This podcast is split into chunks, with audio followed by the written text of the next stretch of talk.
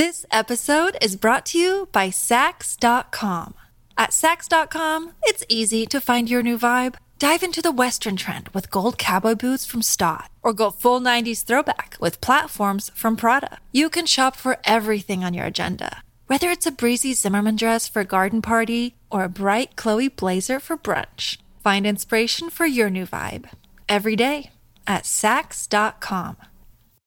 If you're struggling to lose weight, you've probably heard about weight loss medications like Wegovy or Zepbound, and you might be wondering if they're right for you. Meet PlushCare, a leading telehealth provider with doctors who are there for you day and night to partner with you in your weight loss journey. If you qualify, they can safely prescribe you medication from the comfort of your own home. To get started, visit plushcare.com slash weight loss. That's plushcare.com slash weight loss. plushcare.com slash weight loss.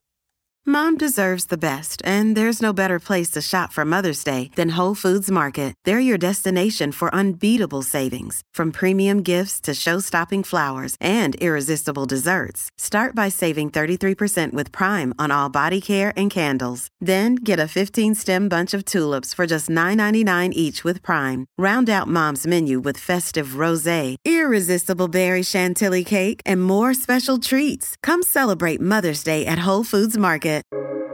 Welcome to the New Books Network. Hello, everyone. Welcome to New Books Network. I'm Tiatemsu Longkumer, the host of this channel. And today I'm here with Dr. Vibha Joshi to talk about a matter of belief, Christian conversion and healing in Northeast India. I think not only this book, but then the author and the work itself is fascinating to me because my PhD work is also on the similar same people in Nagaland among Nagas, and I think uh, we have a lot of similarities in that sense of our topic of research and also the kind of the outworking, the theoretical and the methodological outworking that has been carried out here. So I believe this conversation will be a very interesting and also at the same time fruitful for for everyone, um, especially for me at the same time, since I am also uh, working in this um, area as an anthropologist. So before going into the discussion of the book and our work, let me straight away go to Dr. Vibha Joshi to tell her something about uh, herself. Yeah, ma'am, can you please tell us something about yourself? Thank you, Tiatemsu, for inviting me to talk about my book. Um, well, about myself, um, I'm an anthropologist but my journey did not begin as an anthropologist. My first degree was in zoology honors from Miranda House in Delhi University. Then I moved to doing an MSc in anthropology. And there I really found archaeology and social anthropology very interesting. Not so much as biological anthropology, because I had already learned that in zoology. So it seemed like repetition. But then I became very interested and our MSc class, um, in second year, we had a paper on fieldwork. So um, those who have done anthropology would know that it's a compulsory paper and you have to produce a dissertation and the whole class visits a particular region, a village, and does a village study. And everybody takes a different topic. So we, my class of nine students um, and two teachers ended up um, doing a village study of Jotsoma village in Nagaland. So that was my actual first time into Nagaland and to do a study. And the topic that I ended up choosing, because everyone was so quick in choosing their top their top topics, that I ended up choosing on traditional healers. So so that was my introduction. I was always interested in healing of different kinds. So uh, but my father had been to have was posted in Nagaland in the 1960s before I was born. So I had always seen, uh, you know, um, things, cloths and baskets and spears and bamboo mugs and things in my house and had heard about Nagaland. Plus, I had friends in college. In Miranda House, there were many students from Nagaland who were in the hostel and also my brother their uh, their colleagues were from nagaland in the civil services. So it's not that you know it was something that i didn't know of and i had not met the people but actually going to the region was a new thing. So that was the introduction. And it just so happens that um, after that i did an mphil but in a different area in central india. Then i got a scholarship to come to study in oxford to do my mphil and Oxford, the thing was that I had heard about uh, Pitt Rivers Museum. Dr. Alan Macfarlane had just started a big project on Nadia, Naga video disc. I actually came to know about the project much after choosing Oxford rather than Cambridge. I had a choice between these two universities. The project was based at Cambridge. But a lot of things that were used in that project were from the Pitt Rivers Museum collections and archives in Oxford. Anyway, I joined Oxford and there I did the secondary literature survey for my MPhil thesis, and that was on religion and healing. So I looked at the Naga uh, monographs and other material that was available in the library. Now, one thing that is very interesting is that there is so much material, published uh, material and archives available in UK. And so one would think that why am I going all the way to UK to study about a region which is actually in India? But it's the secondary source material and also the primary source material which was easily available actually in uk than in india where i would have had to scour different libraries and go all over the place to find even the published material. So that was one thing. And then i sort of took a break. I came back to india and i did several projects and i got uh, to do projects in nagaland. I was the only one from that batch who continued to work in Nagaland uh, with the people. So the focus was on Angami Naga villages. So it was a multi-sited study. So that is how I my introduction was, and then I ended up doing uh, uh, doctoral studies, and I've because I did several projects in between. I completed my doctoral studies only in 2001.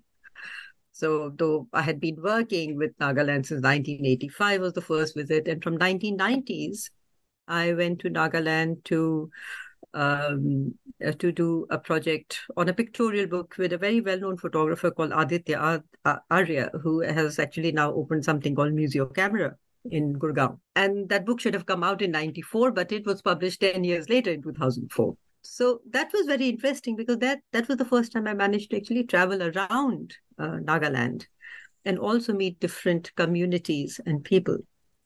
But my interest in traditional healing practices and religion was such that I kept collecting information and meeting people. And I did various projects on for IGNC. I joined IGNCA. I did a project there.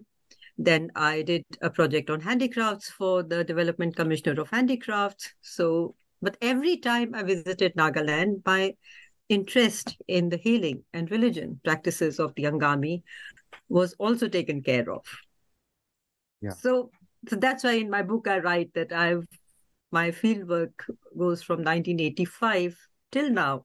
I could be working on any project, but I keep hearing about healers and healing, yeah, and religion and church services.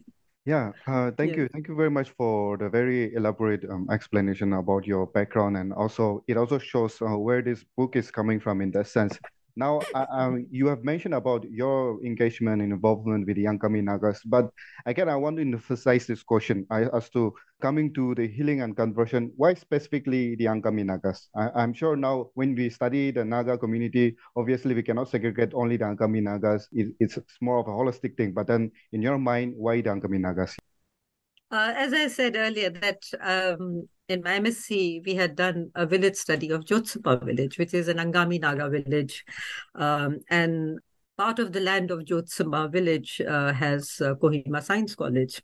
And we were the guest of Kohima Science College. so the introduction was already there. So our teachers had told us not to read Hutton's monograph on the Angami Nagas. To go as a tabula rasa, go in the village and try and find out. So we did. So we found out all of us doing different topics. So, and after that, I read when we came back, then we were allowed to read. So, as to not to be influenced by the monograph. So, that's a very interesting technique that our teachers use, the lecturers. And Professor Vinay Srivastav is a very well known um, anthropologist in India, and he was a very young anthropologist, and he was one of the teachers who had accompanied us to the village.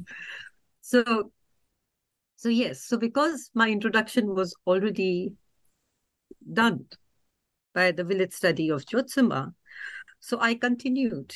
And so, I mean, that was also there. Plus, also, you must understand Nagaland, as you as a Naga would understand, that it's not very easy to enter Nagaland.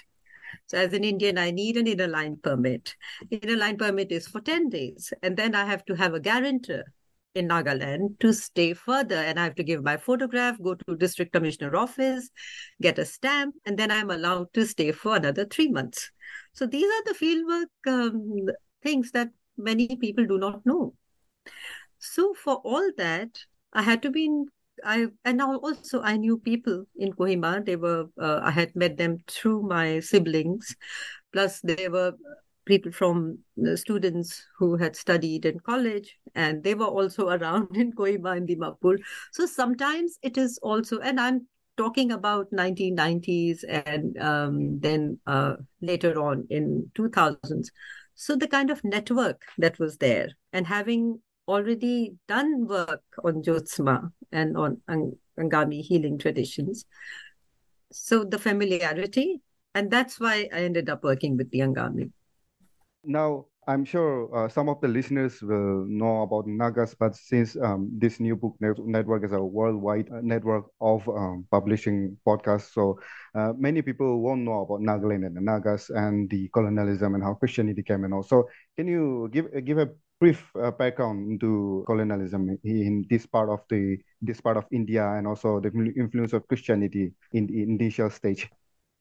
Okay, now I'll say that how I actually came onto studying Christianity. I was working on traditional healers, but some traditional healers had converted to Christianity. Now that suddenly opened my mind. Okay, I'm here on traditional religion and healing, but the healers have converted to Christianity. So how did this come about? Now, that itself, I mean, even the existence of Nagaland as a state itself is related to colonization and Indian independence and other things that were happening. So, uh, uh, Naga, what is known as Nagaland, was part of the Naga Hills district and the uh, northeast um, hill frontier area. I mean, there were so sort of different reorganizations of the region so I, to make it simpler, I will say that it was part of the larger state uh, area region called Assam, which was the administrative unit, and within that it was Naga Hills. And the British administration that came in came in um, from what I've read and understood was also it was um, uh, extractive resources that were needed. There was oil, then the tea plantation had just begun in 1830s and then they were trying to find a road also to connect to Burma. So all these, um, I mean, there were several other works have taken care of this, but uh, so in the 1830s when the and around that time, there was also a treaty of uh, Dabo between the British and the Burmese. And so there are all these kind of different um, regional historical events that were taking place in the northeast part of India. So the Naga who uh, were divided into different communities, as we learn from the British sources, okay, and from the Ahom Buranjis, who call Nagas according to their village, the prominent village. So you have Bonpara Naga, this Naga, that Naga, but not as Ao, Angami, or Sumi. So there are different names that have been given, and each uh, the the the the Naga that the Naga itself is an outside term for a collection of people, you know. So the so with the as it is known in other parts of the world, with colonization comes missionization. So there were different missionary groups in Assam and it just so happened that American Baptists who were in Burma mission, they started also looking into uh, Assam. So they came over to Assam. And the first attempt was made in, 19, in um, 18, 1830s, mid 30s, by someone called Bronson to go and uh, do evangelization. But the other idea was also to have Naga interested in tea cultivation. And there was support from the Britishers. And then with the tea cultivation, and because for tea cultivation, a lot of land that was part of the Naga hunting land and the trade routes, because they would come down to the plains to trade. So all that was taken up by the British. And this was actually not the not the uh, you would think of East India Company. Actually, that was the one that was involved. So all that that is the historical thing. And to stop Nagas from coming into the forests that were cleared to start the tea cultivation. So Nagas was coming down because you've taken their land. So there were skirmishes, and then the British punitive expeditions had started sending into Naga Hills to annex the region, to have, you know, pacify the Naga and saying that, okay, don't come and dis- destroy or loot trains or this other things. So that is how the history is. And then there were a lot of Naga um, resistance to the British annexation. So you have 1879 war, then you have in Pankti. So there are different um, there i mean all these historical records are there and people have written about the history of annexation several books available thank you for the very precise uh, explanation on that one actually now uh, coming to uh, as we have talked about the colonization and the coming of missionaries and all one of the aspect that comes into, I mean, pops up very prominently is the aspect of conversion. Now, you have a chapter on the book, uh, edited book uh, by the title called Rods, uh, and you have a ah. chapter on uh, conversion, and that is where you kind of uh, delve into the aspect of conversion. Now, your book also uh, talks about conversion, but then I think that books gives uh, gives more uh, concrete way of trying to understand conversion among the Nagas. Now, many people have also thought about this aspect and then have uh, written on this one. But then uh, we, I wanted to listen to your perspective on the aspect of conversion among the Nagas. Okay. Um, the chapter in the book called God Roads that is edited by um, uh, Peter Berger and Sarbeswar Sahoo, it's almost like a condensation of my book. Hmm. So, I mean, those who have read the book and the chapter will say, hmm, there are things. But yes, it is a condensation because when I was invited to uh, take part in the conference and then to write a chapter, I said, look, actually, when my book came out in 2012, because that the book also, I must say that um, after completing my thesis, I did several other projects, and then in from 2009 to 2011, I was at the Max Planck Institute of Religious um, and Ethnic Diversity, and there I got a chance to do my postdoctoral work, and also to revise my doctoral thesis, combine it with my postdoctoral work, and publish it. So that's why it took almost kind of um, from 2001, it took 2000 uh, 2012 for the book to come out. And now again, a second edition is coming out, which is being published by Dimapur-based publisher um, uh, Heritage Publishing House, and it should be coming out by the end of this year. So it's almost like 10 plus 10 plus 10. but yes, so uh, there were um, in in the chapter is a gist of my book where I have not gone into the details of ethnography of conversion, but talking mostly about the peace. And it just so happens today, 2nd of October, and uh, we celebrate both Gandhi Jayanti and about Lal Bahadur Shastri ji and the peace, the non-violence, another thing. And that's what Christianity and how it is being used as um, in the part of the healing process. And my book was about how healing is the thread that joins the traditional religion aspect from individual, community, and now a pan nation healing of the Naga people through reconciliation efforts that is being made by Christian uh, community as such, involving civil society, Christian church, the churches. So how you know, so that is the thread that runs through. And the conversion has many reasons. And that is what was because my interest was why are these traditional healers converting? How come they have converted and still continue to do their traditional healing? Isn't there a clash between the belief systems?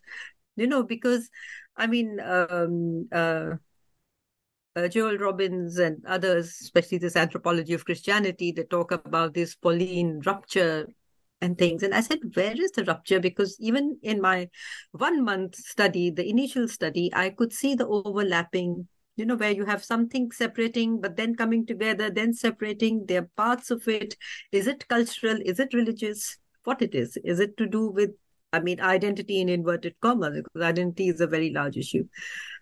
So that is where, because that's where I feel that, you know, having been going to uh, Nagaland, especially the Angami area from 1980s, in the mid 1980s, continuing till 2011 when I wrote the book, I came across so many different reasons. People will talk to me.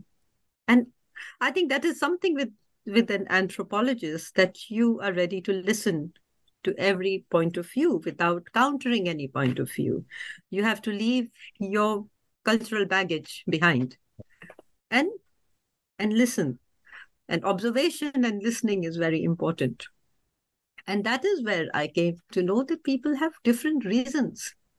And the reason is related to the youngsters coming away from their village, trying to belong to a community, and then Christianity giving them the reason. Then they are finding something that actually then attracts them to the religion itself the prayer another thing then i came across uh, individuals who said that in 1956 when their villages were burnt by indian army they had to spend several months in the forests and all the taboos that they were supposed to observe and the rituals they could not they had to eat certain meat which was tabooed and the and this was actually the, the Dr. Visier Sanyu who told me, and now he's written in his autobiography also. so things like that. Look, when we are breaking taboos, then you feel that, okay, now how do I get out of this? And then also is the thing that, okay, the Christianity gives me to hold on to a religion, gives a belief.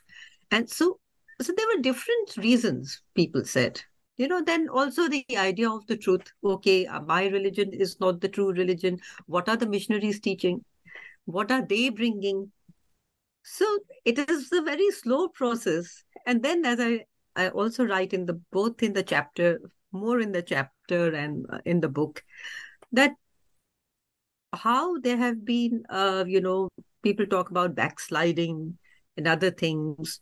How do you say that i'm christian and this person is not christian? How to differentiate that? How the even the ban on rice beer drinking came in? Because that that and and there were debates and this is what i found very interesting i i had a opportunity in 95 to go to washington dc and uh, from there to valley forge where the uh, american baptist historical archives was society archives were and it was it was amazing to read the letters written by E.W. Clark in paper thin onion sheets on both sides. It's so difficult. And he has a scrawly hand.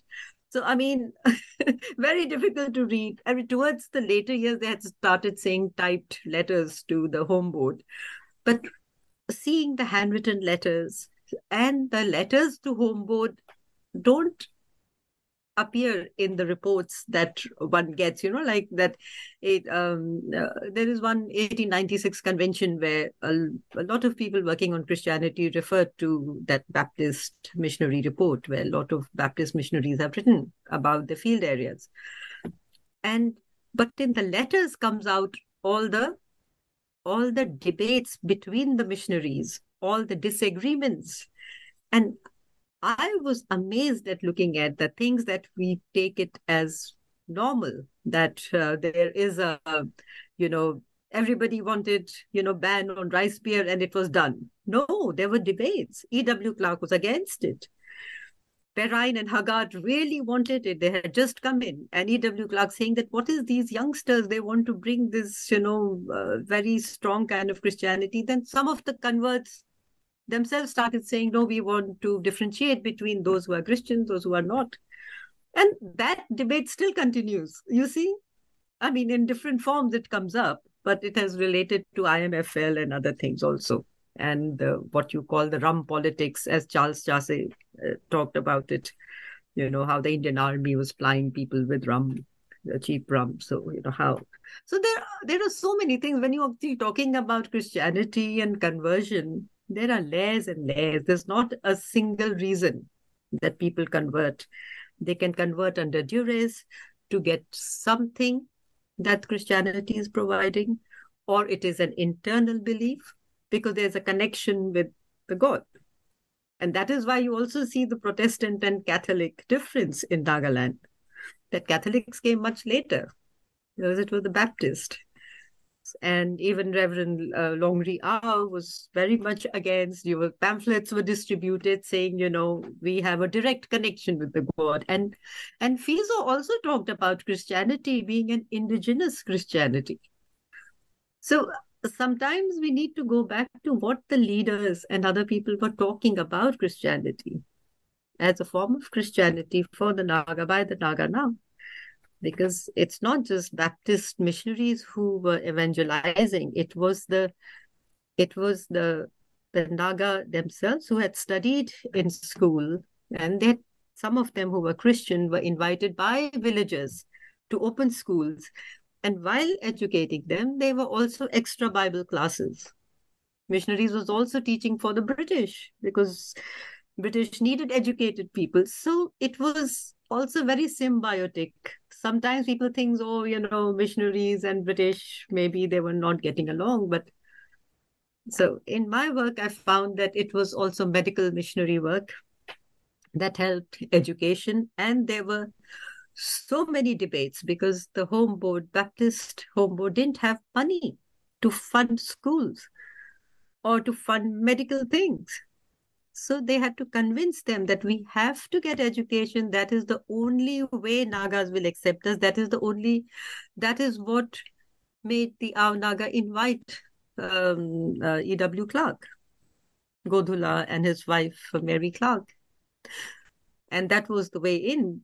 So, so there are a lot of things, you know, education, medical work. Then there were medical missionaries who started coming. And so I have sort of talked about conversion, but also missionary work and the and what strategies are used. And it is actually a mission strategy used by many different religions. In Christianity, nowadays it is called tenting. So you do develop development work, education, and things so that the community accepts you, and then you can give the message, the religious message. This episode is brought to you by Saks.com. At Saks.com, it's easy to find your new vibe. Dive into the Western trend with gold cowboy boots from Staud, or go full 90s throwback with platforms from Prada. You can shop for everything on your agenda, whether it's a breezy Zimmermann dress for a garden party or a bright Chloe blazer for brunch. Find inspiration for your new vibe every day at Saks.com. Yeah, I think you are correct in saying that, you know, conceptualizing conversion in terms of rupture, as, you know, Joe, Professor Joel Lopez has said, I think in the context of Nagaland, uh, somehow is kind of very different. And also at the same time, some of the anthropologists working on Christianity and conversion and all also have uh, kind of said that, you know, this word conversion, can the word conversion be used and all of those aspects. But I, I think I kind of believe that among the Nagas, at least the word conversion can still be used because at least they um, base their allegiance on uh, something uh, something else. So I think that aspect is uh, something which is very interesting among the Nagas that there are multitude of ways of how conversion had happened, and I think that mm-hmm. aspect is something uh, that comes up very interestingly among the Nagas and as you have explored. So let me come to the next question. Now, as you have talked about conversion and as you talk about healing and then the traditional healers and Christianity, and as you talk about conversion of traditional healers. Now, for me, I look at this phenomena from the perspective, in my work at least, as of now, I look at it from the perspective of syncretism. Now, religious syncretism, in that sense, to be very specific. But then, um, so how, how do we understand this? Uh, the traditional healers becoming Christians, and then also at the same time, you know, still uh, practicing their methods or their way of practicing medicine and healing in that sense. So, how do we really encapsulate and understand this aspect? Okay, the traditional healers. Now, I'll I'll tell you when in '85 when I went into Jotsoma. So when I said that I'm working on on healers, even the lab assistant used to deal with herbal medicine and other things. So he told me a lot of things from Kohima Science College. Then uh, other people who introduced me, one to a Temumie, who told me his story and how he became. And then I also met these healers called uh, Kora Bekilimie. I don't know. I hope I'm pronouncing it correctly, but it is about about uh, those who have killed uh, a river otter with their teeth, hmm. and have and doing that they uh, they get um, they are able to get the power to take out the these small bones that get stuck in the throat. And for that one has to understand the food habits that that there are a lot of fish and other small birds and animals that are eaten. And the way the bones are chewed it's very easy. It might be quite frequent that you find a bone stuck in the throat. So they get a power to get it down though you know you eat rice and things. But they sort of they told me so i said okay so then you know and so uh, you have to do certain rituals and this and that. They said no they didn't really have to do rituals as such. They had to observe certain things. And then they said oh then i said oh so you are not christian are you? Christian. They said oh we are all christian. He's catholic he's protestant. But you know we became christian but our gift didn't go so these are also seen as gifts that you cannot, and the traditional healers don't really charge any money. So all the money that is given to them is given uh, out of, uh, you know, as a thank you. They don't say that this is my fee, not like a doctor saying that, you know, uh, it's like 200 rupee fee or 300 rupee fee. They don't charge. So whatever the person gives, it's fine except for one or two who have now opened shops or they had a certain method of divination. There's a different ways of divination. And then I also, uh, so the thing was about, you know, how does the, the syncretistic aspect. So there were some diviners who actually, there is also uh, phenomena people call tarhope. They're seen as a bridge between the living and the dead. So I used to hear legendary stories in Jotsoma. The first time I went, I heard about a legendary story of a Tarhope who was able to, in her trance, also tell where uh, during encounter uh, Naga uh, nationalist person had died, and his comrades didn't know where he was, and she was able to actually speak in in that person's voice, saying, "This is where I am, and this is what happened," and this was told to me in Jotsoma. And Jotsoma, you know, it's very um, there are uh, visual reminders of a Naga national struggle in Jotsoma. You have a tehuba on which there's a large stone where it is carved in, in Angami, in Tenyidie, that the village was burnt in 1956 by Indian army. There are these graves where it is written that, you know, these people were martyred in such and such date due to encounters. There's a whole stone where there's a list of martyrs. Then you also have um, a particular place where there is um, thing written that in 1929 these these people were the signatories to the Simon Commission letter. So it is a place where you know memory is kept alive that way. So I also came to know about healers who had also worked uh, were part of the movement and had some of them had learned certain traditional methods through other healers. But to to come back to the divinational healers who had converted to Christianity, they told me that their helping spirits had also converted. And this one person in Jotsoma whom I uh, whom I met again and again because I used to go back to Nagaland and then I wanted to meet him again to get some more answers. And uh, he told me that all of his family is Christian now, belonging to a different denomination, except him, because his spirits won't allow him to convert and they would give him a lot of pain. And becoming a Temumia, the divinational healer, is not easy. Not everyone wants to be because you have to be available to help people. And you might have to go through certain physical uh, hardships, illness, and other things. So it's not very easy. So it's not that everybody wants to be a diviner. The diviner is chosen by the spirits. So these are the things I've written a separate article, but most of the article is there in my book. so, but when I came to know that, okay, the spirits themselves also convert. So it's very interesting. That is where I met some of the healers who were describing their spirits as white doves. And I'm thinking, you know, that, okay, you know, even the description of the spirits. But there was one thing when I was looking for traditional religion, among Angami. It was through the diviners I learned about the traditional religion because they told me about different kind of spirits. And then then when you get to know into that, then you also hear the whole pantheon. Okay, fine, Hutton has written, but when people tell me who may not have read, read Hutton that what are the different beliefs, what happens, what they have experienced.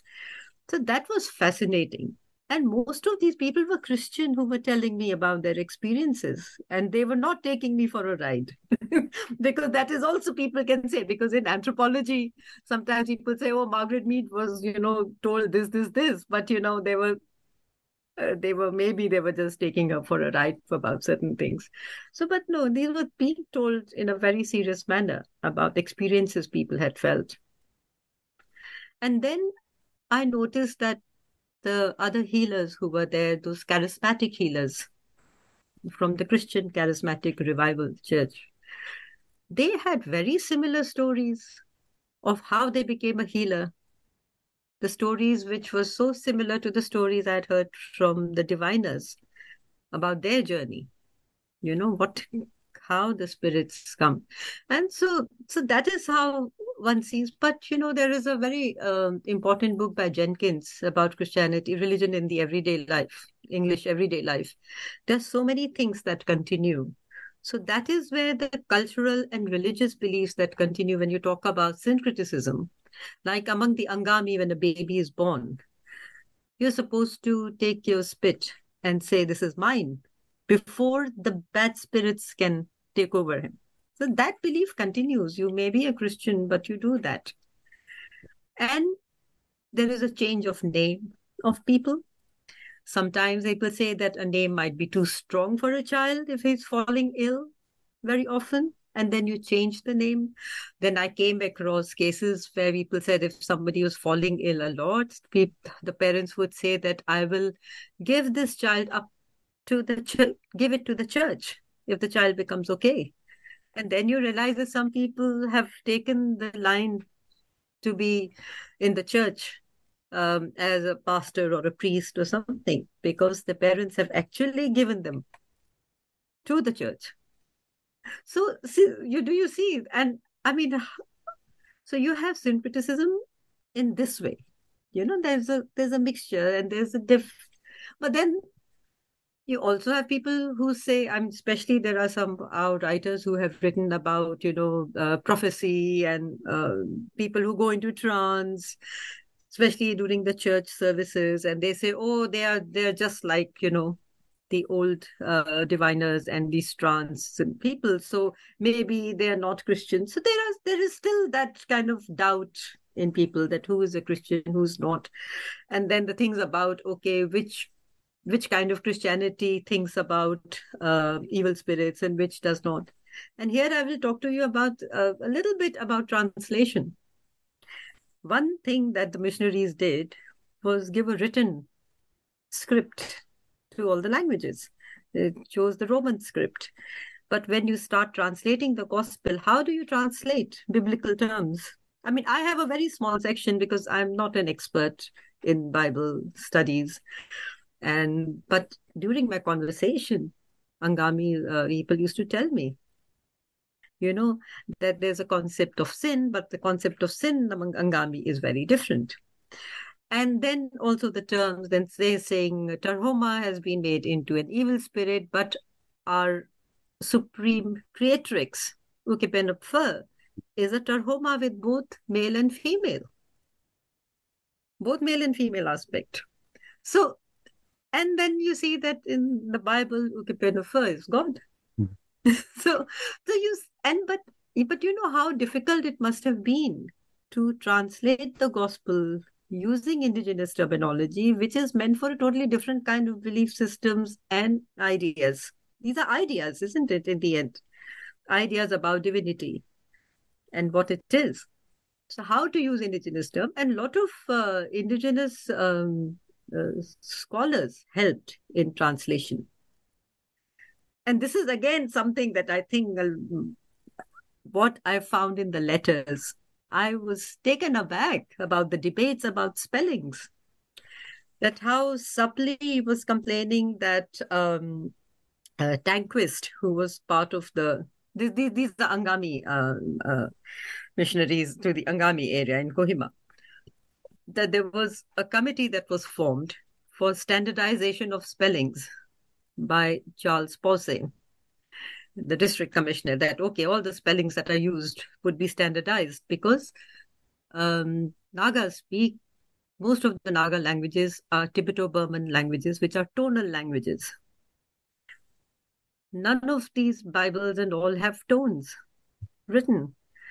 So you will understand the meaning of the word in the whole sentence. And actually, this was one thing that stopped me from learning the language because I made so many mistakes, and elders used to just laugh at me because the meaning of the word changes so drastically that you can end up offending somebody, you know, if you don't pronounce it correctly. So, uh, so I said, okay, I'll stick to Nagavis and I'll take my friends and let them interpret for me. There's a dialectical variation in villages. I'm doing a multi-sited fieldwork. I'm going from village to village, and dialect is changing, pronunciation is changing. So, in that, you need a standardization of how to spell. If you're spelling the same word differently, you do not know which word is being used. So that is, I mean, of course, there is a commonsensical aspect of seeing the word in the context of other words that are used.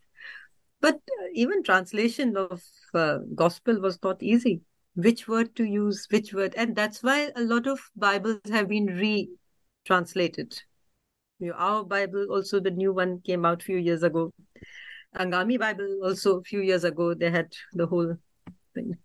Yeah, I think um, the way you are explaining also makes me very excited because my work deals on all of this aspect actually though i don't i mean some aspect i don't really go deep into i really go uh, deep into uh, exploring the aspect. And when i talk about syncretism obviously the idea of syncretism is also not accepted by all anthropologists but then it gives me the privilege to really you know expand this theoretical horizon of syncretism. And in, in my field work through my field that i try to expand this. And coming to the aspect of spirit when you mention about the even the conversion of spirit i think that's something which is very true actually because i use this word called marginalization of the spirit so there are certain spirits which were called as evil spirit because they wanted to associate those spirits to the traditional uh, practices, right? Traditional religious practices. But then there were certain spirits that were actually, in that sense, incorporated into the Christian worldview, in that sense, uh, incorporated into the Christian worldview, and then it is still used today. So that aspect is uh, something which is very interesting that I found among the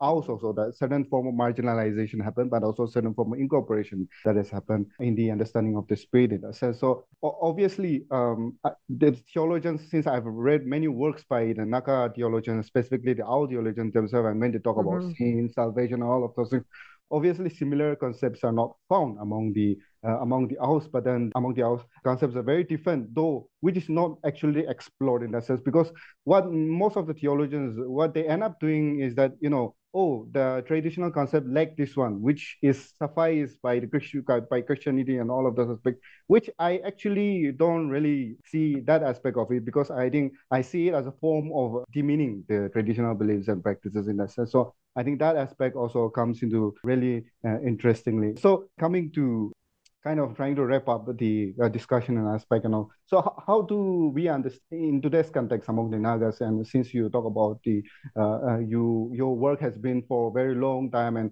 how do we understand the aspect of spirit in today's context and healing?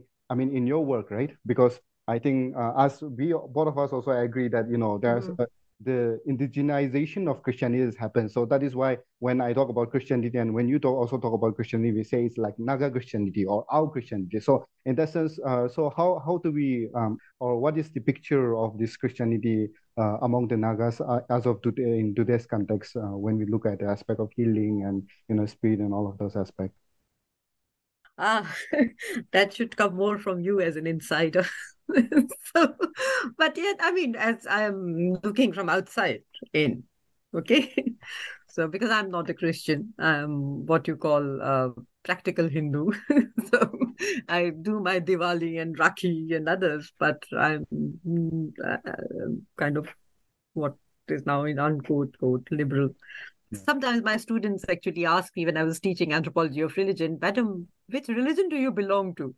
so As anthropologists don't seem to belong to any religion, you know, also because you have such a such an approach to understanding religion that it is it becomes a little, you know, it's a question mark. No, I I, I think it. Um, I see two kinds of Christianities. One is a very kind of a personal belief system that people have a personal relationship with the God because when you go into the church and when you see people praying, they are personal prayers. You know, so I've been to different different churches and seen, you know, how, you know, after the person who has given the sermon, then people pray themselves. And some and there is and I've also when I stay with my uh, Naga friends, we have, you know, uh, uh, there is uh, one thanks the god before eating your food whether it is every time every time you take you know your your bath kabona when you eat your food you say that thank you for you know, giving me the meal. So I would also close my eyes, and my friends would say, "Why are you closing your eyes? You're not Christian." I said, "Look, look, it's the it's the atmosphere. you know if all of you are closing your eyes and praying, then I will also thank God. I mean, for me, all gods meet in one place. So, so the, the thing is, I see that there is an everyday way of doing. Then, then you have people coming together in in the study group then there are sometimes i mean this is the observation i've seen while doing my fieldwork that how christianity has become part of the living so more people i think now there are there are there are prayer houses there are churches there are large church events there are churches in different languages i mean there is something called a religious landscape so first there are different denominations, and then if you go into Kohima and Dimapur, you have different Naga communities. So you have different uh, language churches. Then there are different colonies. In Kohima, it's so mountainous that you can't go from one end of the Kohima to the other end. So you will have your kind of local church. So there are, so there is kind of that way the church has developed, and you have youth groups, you have church groups. So it has become a part of living. Everybody belongs to a church because all Nagas, Christians, give tithes. So you your name is listed in a particular church where your 10% of your income goes. So so it is a part of a person. And then syncretism has different meanings. You know, in theology, it has a different meaning in anthropology it has a different meaning that it's a kind of a you know cultural overlap with belief systems and what are coming in what are coming out. With a theologian i wouldn't really go into a debate about syncretism because you are understanding it differently. And you're looking at what because then you say okay what are the cultural aspects that have come in? What were the what were the original um, uh, meaning of certain cultural things which were initially not allowed. Even the dressing was not allowed because everything was part of a belief system. And all the rituals were related to that belief system. So even the status gained by feasting your clan people or by gaining status uh, as a warrior was related to a certain belief system. So you kind of say that oh, you cannot wear this, you can can't wear that because it relates to the certain belief, which is not congruent with the belief in in in in Christ. So but all those things have come back i mean we read about you know how the british officers like mills and all would take away the scholarship of you know government scholarship of people who were studying in uh, the schools run by christian taught by christian missionaries so they had to change i mean uh, Reverend uh, um, uh, Benwati told me that how you know he was uh, getting a scholarship, but as soon as the inspectors would come, the government inspectors, they had to change into their traditional wear so that they wouldn't see them in their shorts and shirts. the shorts and shirts were not just Christian for them; it was also modernism. You see, you have to understand also, say 19, 1870s might have been different 1880s might have been different but when it came to 1900s there's a whole kind of modernization, what we call. That is also part of it. Why is it that we want to wear jeans and jacket of a certain kind? I mean, you can wear whatever, but this is also an identity, a modern educated identity. So all kind of things overlap. So so you can, I mean, you can be like there were there were a lot of Christian in um, in the British administration, but they might be wearing their kilt and other things because they were told that okay, you have to wear your cultural your cultural tradition should not go. You may become Christian. So all kind of things. So I actually I wish that somebody brings all these letters to the home board because they have such interesting debates even about clothing. Clothing. E.W. Clark didn't want to ban the traditional clothing because he said, "Oh, these people they go back to the village and they are laughed at by the others."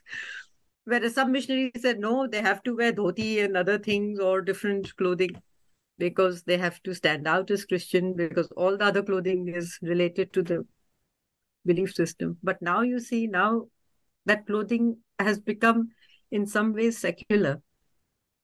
So if people are wearing it during traditional festivals or during, you know, uh, whatever gatherings, whether it is uh, Students' Union in Delhi or anywhere else, or it is Hornbill Festival, there is, I mean, though there are still debates about it, what happens. But the clothing has become a cultural identity our conversation is extending a little bit because this conversation doesn't really happen much in the you know international circle or general circle of, of, talking about nagas and the work and all but then uh, i wanted to really go deep and explore on this aspect thank you very much for that ma'am. I think that that is something which is very concrete and which is very interesting and i, I think my work will also uh, add into uh, so much of what you are also mm. saying. Mm. So it'll be really interesting to see all of those aspects. Now, ma'am, I know you are uh, working with now, the, you are working in some projects with the museums and also now Dr. Arkotong and Dolly Kikon are talking about uh, repatriation and all of those aspects. And also, uh, can you tell us something about the, the projects that you're working uh, on and also the very movement of repatriation that is going around? Okay, uh, I was just thinking that we were talking about healing, and now suddenly uh, the healing has become a focus on the talks of repatriation of human remains. I have been seeing all, all those uh, human remains. Even Arkotong, he has taught in Oxford for six months in the uh, in the 2010s, I think 2009 or something. He was here. So they've been there. They were there in the museum. Pitt Rivers Museum. Pitt Rivers Museum has the largest collection of Naga objects because J.P. Mills and J.H. Hutton, uh, they have donated a lot of material, and some other uh, people also have donated.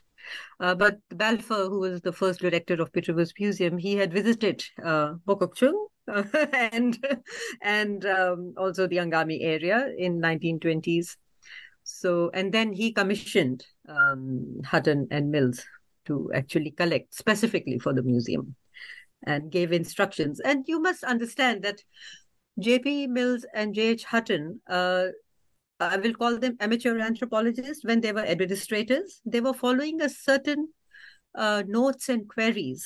This was prepared by the Royal Anthropological Institute for administrators to actually do how to study the communities they are administrating.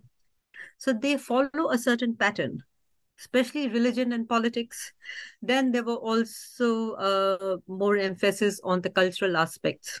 So you will see they follow a certain pattern. And that is where I had found the gap that there was not much about traditional healers in J.H. Hutton's. so, and uh, though there were things about healing and diseases and sickness and other things. So, um, so yeah, so the collections that came, some are very, very well explained. Those who were specifically collected and given the instructions, and some are not. So you do not know. Now, um, so I have been, I had been working with the textiles, the historical clothing and uh, I did a project in um, in 2005 2006 where I brought back uh, photographs of the historical uh, textiles to the Lotha and Angami community. Lotha community got very interested. They actually contacted me. I, they asked me to leave the uh, the digital and the hard copies with them, and because the Lotha Naga book had been banned in Nagaland by the Lotha Hoho, it had some information which they didn't agree with. So nobody had seen those textiles there were description of those textiles and black and white photographs. So when I brought back, they were like, oh, but then, you know, there are village specific textiles, clan specific textiles also, and age specific textiles, and many things. Uh, and one must understand the history of Naga villages. There were British punitive expeditions that were burning the villages. And later, during the Naga national movement, there were uh, Indian army that was burning the villages. And then when the Christian revivals were taking place, a lot of material cultural heritage was destroyed. In the revival, I have met people who have told me that they their parents had burnt the traditional clothes, they had sold away the traditional jewelry or thrown it away. So you and then then later on there were collectors who collected and there were also naga collectors who collected a lot of traditional things from the remote areas especially um, the eastern nagaland side. And they were sold to international collectors so there are a lot of private collectors who have huge amount of naga material some of them sell it to the museums also so during these punitive expeditions also huttons and mills and some other people, Fürer-Haimendorf, they collected the what were called the war trophies, which were there in villages like Pangsha and some other villages. So, so there were a lot of these. The human remains are part of what was seen as the trophies brought back by the warriors okay? And they were either displayed in the morungs you know you have your um, arju ban kichuki whatever you want the different ways you call them okay? And or the chief's house like among the Konyaks sorry that's my and um, so when they punished the villages they collected, they brought head trophies back and deposited in museums. So in Vienna Museum, there are head trophies that were collected by Haimendorf. In Pitt Rivers Museum, there are head trophies and and bones and scalps and other things that were collected by J.P. Mills, J.H. Hutton. A lot of them were displayed in a display case called uh, Treatment of the Dead Enemy. So, I mean, I have seen them, and several Nagas have seen them, but I think it's only 19 uh, in last year in uh, it was the 2020s, wasn't it? When they were taken away, t- taken out by Pitt Rivers Museum, the new director of Pitt Rivers Museum, and because uh, uh, now the museums have also changed their stance, they don't want to keep human remains. It has been there for a while. A lot of museums don't display human remains so when I did an exhibition in Basel in 2008, which was called um, Naga uh, Forgotten Mountain Region Rediscovered, because of the collections. You see, when the when the Naga national movement began, Indian government stopped all foreigners from entering the region. So while that region had so many German collectors and uh, English collectors, even Americans going through it and collecting, in especially in the late uh, uh, 19th century and in 20th century. So we have collections in Berlin which are from from the first Christian village in Mokokchung area. So they had gone there then. In 1890s, the collections were made, 1880s, 1890s. So it's very interesting history of Christianity, people, and so who are the people who were giving away these things? Had they become Christians? That's why they were giving away or there was some kind of a trade.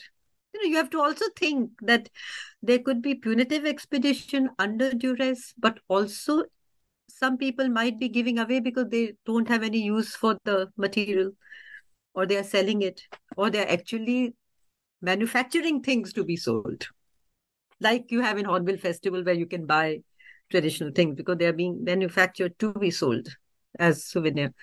So so this is the thing about so when we look at human remains, I mean, I had given a talk to Naga scholars um, in 2020 about it. You know, the collection history that where there are photographs of Pangsha village being burned, there are photographs of the of that particular head trophy in situ in the village, and then it is in the accession register, then it's in display in the museum.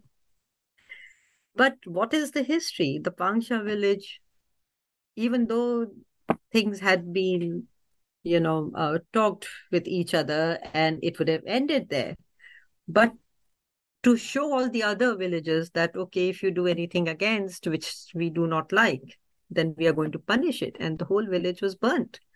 Then village burning mean you're burning all the grain and everything. So it's a it's a very terrible part of history. And this is what I think when when you think about the head trophies, but it's not just head trophies, there are also secondary burial skulls from the Konyak region, which would have been taken from the burial sites. Because these are, I mean, some skulls and all are very identified as which village, but a lot of other things you cannot really identify. So I don't know how they're going to work it out, but I think FNR is helping them going to the villages. And uh, but my interest was about you know how the healing of the land has become, and I was thinking hmm, that healing is has become. There are different kinds of healing and it is the history. So you cannot take away the political and social and religious history of the region because even having collections there, what is the history behind it? And why till now nobody bothered about it? Why now? That is a question as a as a researcher, as a scholar, that that these are the questions that come up. That that is it the time? How come so many people have seen those trophies but nobody thought of bringing them back? So it is like two sides. The museums are ready and they are reaching out. And are the people also ready to bring that okay certain things have been taken what things we want back and what we don't want? So as i was telling you i've brought you know a lot of communities have seen the historical clothing. Actually, in 20 in 2021, last year, there was a whole project in Pitt Museum where they were photographing certain textiles. And there were uh, four different community. Uh, there were some individual members and some community members from Nagaland who have seen the historical textiles in real time over Zoom from the collections. So we arranged that I mean, imagine, you know, in in areas where uh, getting to take the cameras into the research room, spread out textiles, zoom into them, and actually show it to the weavers and women's community members and elders who had gathered. It was not a very big group because it's not very easy to organize people to come together to see. But um, museum and those who were interested and now I think Nagaland government has given a directive that all the traditional attire should be um, uh, uh, uh, described, document documentation of traditional attire. But a lot of women communities have already started doing that, and that's when I had shown it to the Lotha women community, who brought out a book. Then the Sumi Naga um, two ladies came to look at the historical textiles in Pitt Rivers Museum in 2012. They brought out a book of their attires.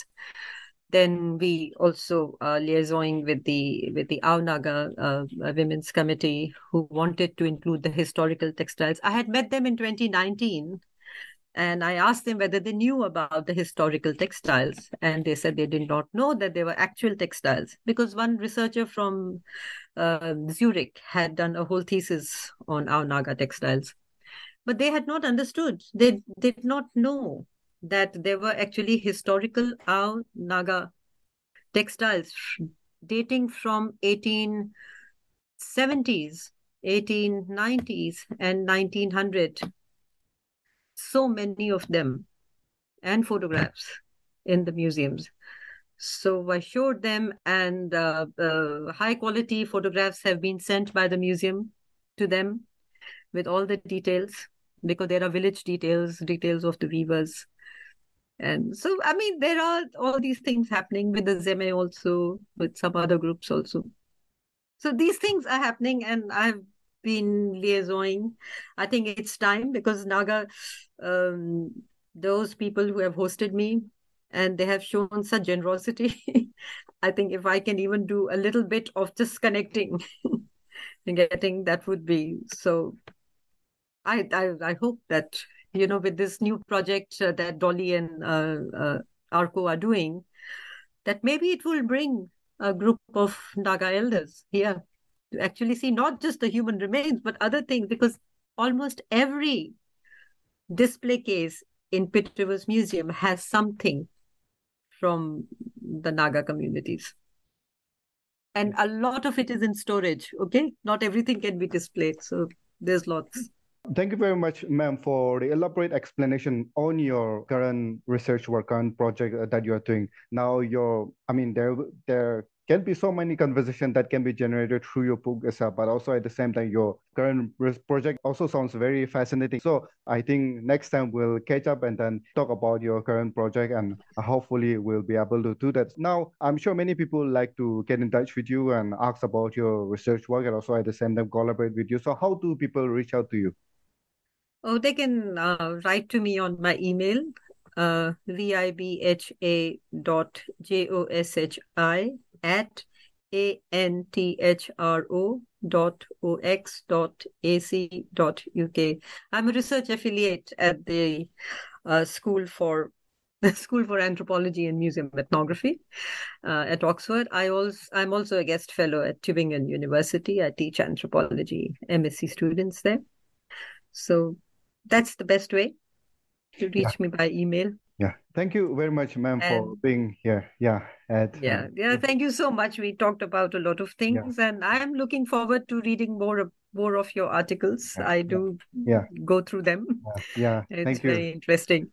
Yeah. Thank you very yes. much, ma'am. Do take care, and hopefully we'll soon catch up regarding your work. Thank you.